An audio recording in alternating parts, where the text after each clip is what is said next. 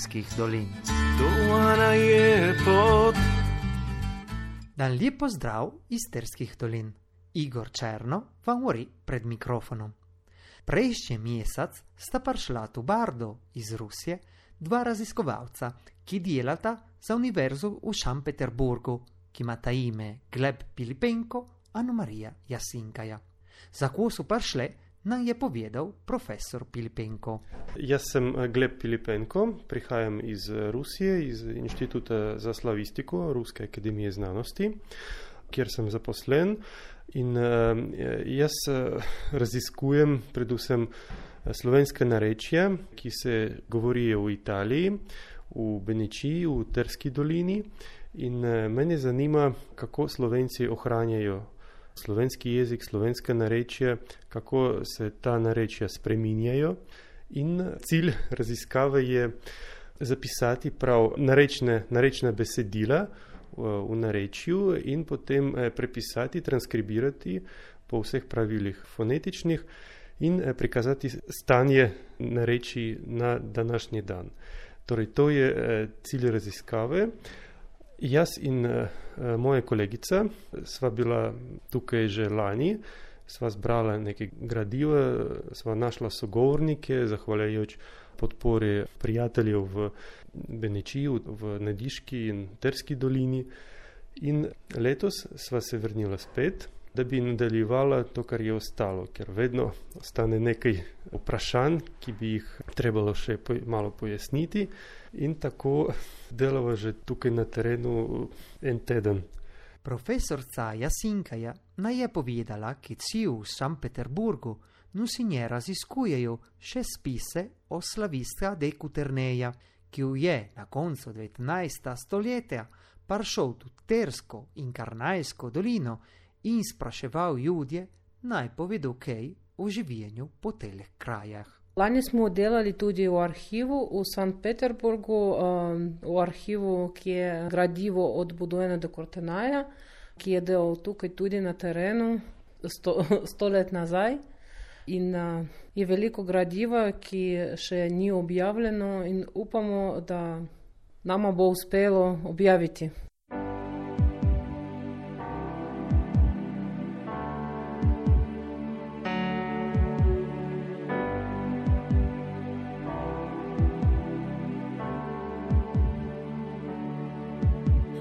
Izbitjena, zbudi se na jutro s teboj. travniku brez konca na drugim svetu, daleč od tu, kjer ne suzijem strahu, kjer sonce v vesolju ti smeram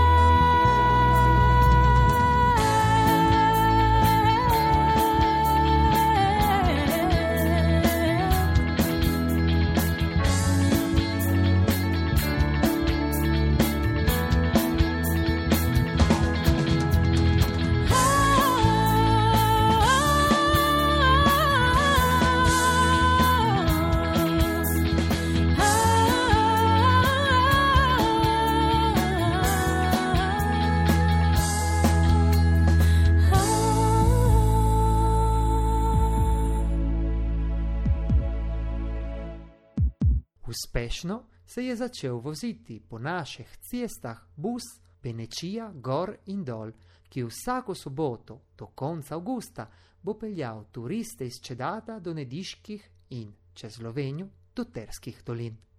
Giorgio Bankič nam je povedal, ki je organizoval tole ponudbo. Inštitut za slovensko kulturo v okviru promocijskega projekta Mi smo tu je pomislilo, da bi bilo dobro, da bi dali priliko našim sosedom in tudi nam samim, da poznamo teritorij. Se pravi, da e, smo organizirali avtobus, ki bo odpotoval od, iz Čedada ob 8. zjutraj vsako soboto od 23. junija do prve sobote v mesecu septembru. Tomaši ne dostavite, che turiste mai možnost parneste sabon sebič klete, zamoriete se ustavite malo več tu ne vase, a no potem prite same domov. Med potovanjem obiskovalce nutju moriete se okusete dobrote, ki se narejajo po naših dolinah.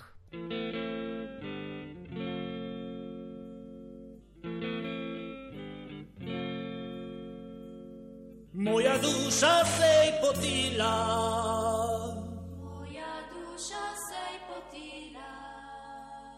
Me je maltrala mora.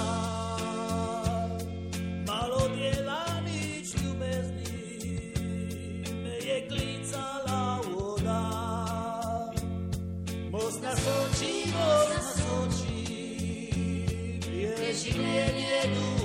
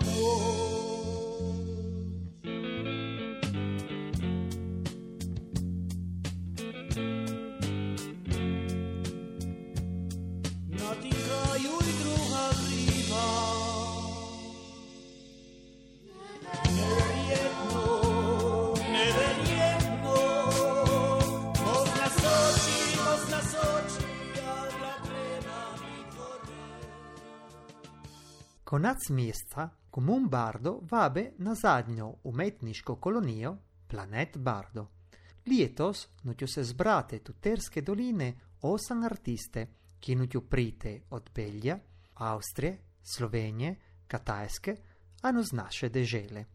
Kjemo jih morjete spoznate pundijak 23. žetnjaka ta na šestnu puz vecar ciu pod barde za koncert kvarteta mladih študentov konservatorija Tomadinja iz Vidna. Sredo 25. žetnjaka ciu barde bodo predstavili knjigo in razstavo Eloi, Eloi, le masa bahtani, križev pot posvečen beneškim slovencem. Po predstavitvi bo koncert Jazz Orkestra Konservatorija iz Vidna. Potem v soboto 28. žetnjaka ta na šestnu pus večer v okviru vaška praznika bivših emigrantov, ki morjete videti, ko artiste letošnje kolonije Planet Bardo so naredile čez teden. Za nas to je so vse. Hvala lepa za poslušanje oddaje Pot do Terskih dolin.